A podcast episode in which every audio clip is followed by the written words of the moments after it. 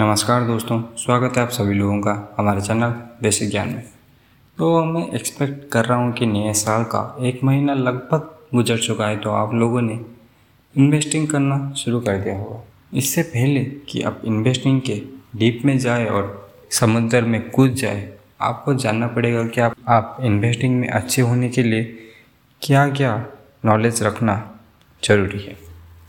अगर मैं इसी सवाल को घुमा फिरा के आपको पूछूं कि भाई कि तुझे डॉक्टर बनना है, तुझे किस चीज़ के बारे में नॉलेज रखना चाहिए, तो आप ऑब्वियसली बोलेंगे कि उसे सर्जरी आना चाहिए, उसे सारे डिजीज और उसके मेडिसिन याद होना चाहिए। लेकिन उससे पहले उसे मेडिकल टर्म में बात करना आना चाहिए, वो टर्म को समझ पाना चाहिए। मतलब मैं अगर बोलूँ कि ये स्किन है, तो ये स्किन उसे पता रहना चाहिए कि स्किन क्या होता है। इसी तरह एक रॉकेट साइंटिस्ट के बारे में बात करूँगा, उसे पता लेना चाहिए कि प्रोपेलेंट क्या होता है, नोज कोन क्या होता है, इसे पता रहना चाहिए। तो अगर आप एक इन्वेस्टर बनना चाहते हैं या लाइफ में थोड़ा सा भी इन्वेस्टमेंट करना चाहते हैं, तो आपको ये बेसिक टर्मिनोलॉजी पता होना चाहिए जो कि इन्वेस्टिंग करने के लिए ज़रूरी होता है। तो आज के इस एपिसोड में हम इसी के बारे में डिस्कस करेंगे। एसेट्स और लाइबिलिटीज़ के अलावा और कौन से ऐसे 4 बेसिक टर्मिनोलॉजी है इसको हमें जानना ही चाहिए अगर हम इन्वेस्टिंग करना चाहते हैं लाइफ में। तो बिना देरी के चलिए शुरू करते हैं आज का एपिसोड राइट आफ्टर लिसनिंग। तो देसी ज्ञान में हम लोग प्रोवाइड करते हैं वो सारी नॉलेज जो कि कॉलेज और स्कूल में कभी नहीं बताया जाता। हम यहाँ पर बात करते हैं टेक्नोलॉजी के बारे में, मैनेजमेंट टॉपिक के बारे में, कम्युनिकेशन स्किल्स, कोडिंग, फाइनेंस और बहुत सारी चीज़ों के बारे में बात करते हैं। तो अगर आपको एक कंटिन्यूस लाइफ लॉन्ग लर्नर बनना है और आपकी लर्निंग के कॉर्ड को बहुत ही ऊंचा ले जाना है, तो प्लीज़ हमारे साथ जुड़े रहिए। चलिए शुरू करते हैं आज का एपिसोड। दोस्तों, आज के इस एपिसोड में हम ऐसे 4 टर्म के बारे में बात करेंगे जो आप कोई भी कंपनी देख लीजिए स्टॉक मार्केट में, आपको ये 4 टर्म देखे बिना आप आगे नहीं जा सकते। मैं ये क्यों बोल रहा हूँ, आप क्यों नहीं आगे जा सकते?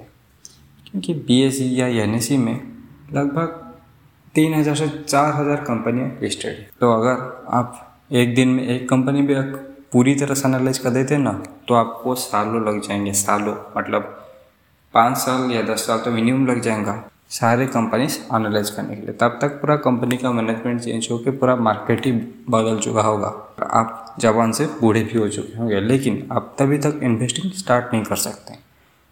तो ऐसे हमें कुछ चीज़ों को जानना चाहिए जिसके बाद हम थोड़े कंपनी को शॉर्टलिस्ट कर सकते हैं या फिर उनका एक पिक्चर हमारे माइंड में बना सकते हैं। तो जो पहला टर्मिनोलॉजी है वो है मार्केट कैप। मार्केट कैप क्या होता है? मार्केट कैप का सिंपल सा मतलब अगर मैं बताऊं कि मार्केट में इस कंपनी का वैल्यू क्या है, इस कंपनी का मार्केट का वैल्यू क्या है, इसे ही मार्केट कैप बोला जाता है। समझ लीजिए मेरी कंपनी का 10 शेयर है और हर एक शेयर का वैल्यू 100 रुपये है, तो पूरा जो मार्केट कैप है मेरा वो है 10 शेयर मल्टीप्लाइड बाय एक शेयर का वैल्यू जो है 100 रुपया, और टोटल मेरा मार्केट कैप है 1,000 रुपया। एक कंपनी का मार्केट कैप जानने के लिए हमें उसके हर एक शेयर के वैल्यू को और जितने भी वो टोटल शेयर्स है तो उसको अगर हम मल्टीप्लाइड करेंगे तो उसका टोटल मार्केट कैप पता चलेगा। लेकिन कैसे मार्केट कैप सही है देखना, क्योंकि समझ लीजिए मेरे पास 1,000 रुपया नहीं है, लेकिन मैं आप लोगों को दिखाने के लिए मेरे दोस्त से 500 रुपया बारो कर देता हूँ और मेरा जो 500 रुपया मेरे पास था उसको मिला के मैं आपको 1,000 रुपया दिखाता हूँ। क्या ये सही है? तो ये कैसे पता चलेगा? हमें हर बार डेप्थ देखना पड़ेगा क्या?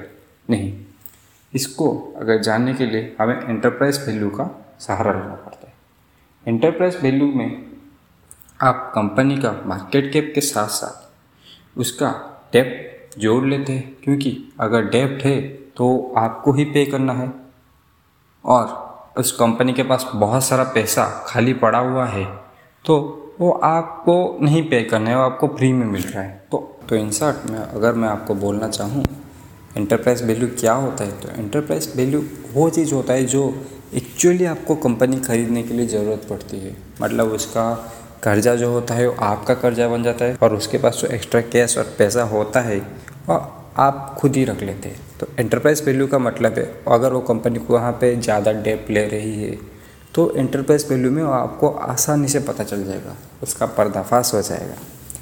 तो नेक्स्ट चीज़ के बारे में आते हैं। नेक्स्ट चीज़ है रेवेन्यू। रेवेन्यू क्या है? देखिए, अगर एक कंपनी है तो कुछ ना कुछ तो बेच ही रही होगी ना।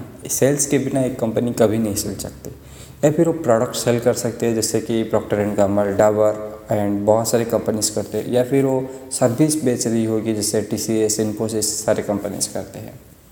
लेकिन वो कभी ना कभी कुछ तो बेच ही देते हैं। तो सेल से जो पैसा आता है वो उन्हें रेवेन्यू में दिखाना पड़ता है, वो रेवेन्यू अर्न करते हैं वो लोग। अगर कोई भी कंपनी कुछ भी सेल्स करके कुछ भी पैसा लाती है वो उसके रेवेन्यू के अंदर होगा। तो अगर कोई एक कंपनी ज़्यादा रेवेन्यू अर्न कर रही है तो क्या सही है? मतलब वही देखना काफ़ी है। तो चलिए इस चीज़ को एक छोटे से एग्जांपल से समझते हैं। समझिए मैं एक छोटा सा दुकान चलाता हूँ और मैं 100 रुपया अर्न करने के बाद 90 रुपया मैं अपने जो कि एम्प्लॉय है या फिर दुकान का खर्चा मैं निकाल देता हूँ। तो मेरा प्रॉफिट सिर्फ 10 रुपये का होता है। तो मैं 100 रुपया अर्न तो कर रहा हूँ लेकिन मेरा प्रॉफिट बहुत ही छोटा हो रहा है। इसी तरह का एक कंपनी अगर ज़्यादा अर्न भी कर रही है और उसे अच्छे से यूटिलाइज नहीं कर रही है, बहुत सारे पैसा उसका आउटफ्लो हो रहा है, कंपनी से बाहर जा रहे हैं, तो उसका कुछ फ़ायदा नहीं है। तो हमें कंपनी के रेवेन्यू के साथ साथ कंपनी का प्रॉफिट भी देखना चाहिए। तो रेवेन्यू और प्रॉफिट का ये डिफरेंस ये है कि रेवेन्यू कंपनी के सेल्स करने के बाद जो पैसा आ जाता है उसको सिर्फ रेवेन्यू बोला जाता है, लेकिन बाकी सारा खर्चा जैसे कि कंपनी का मेंटेनेंस हो गया, कुछ प्लांट का मेंटेनेंस या फिर कंपनी का टैक्स, बहुत सारा पैसा है, एम्प्लॉय का सैलरी, एम्प्लॉय का बॉन्ड, बहुत सारा चीज़ निकालने के बाद जो छोटा सा पैसा रह जाता है ना उसे प्रॉफिट बोलते हैं। और प्रॉफिट में भी है प्रॉफिट बिफोर टैक्स और प्रॉफिट आफ्टर। तो हमें जनरली प्रॉफिट आफ्टर टैक्स ही देखना चाहिए।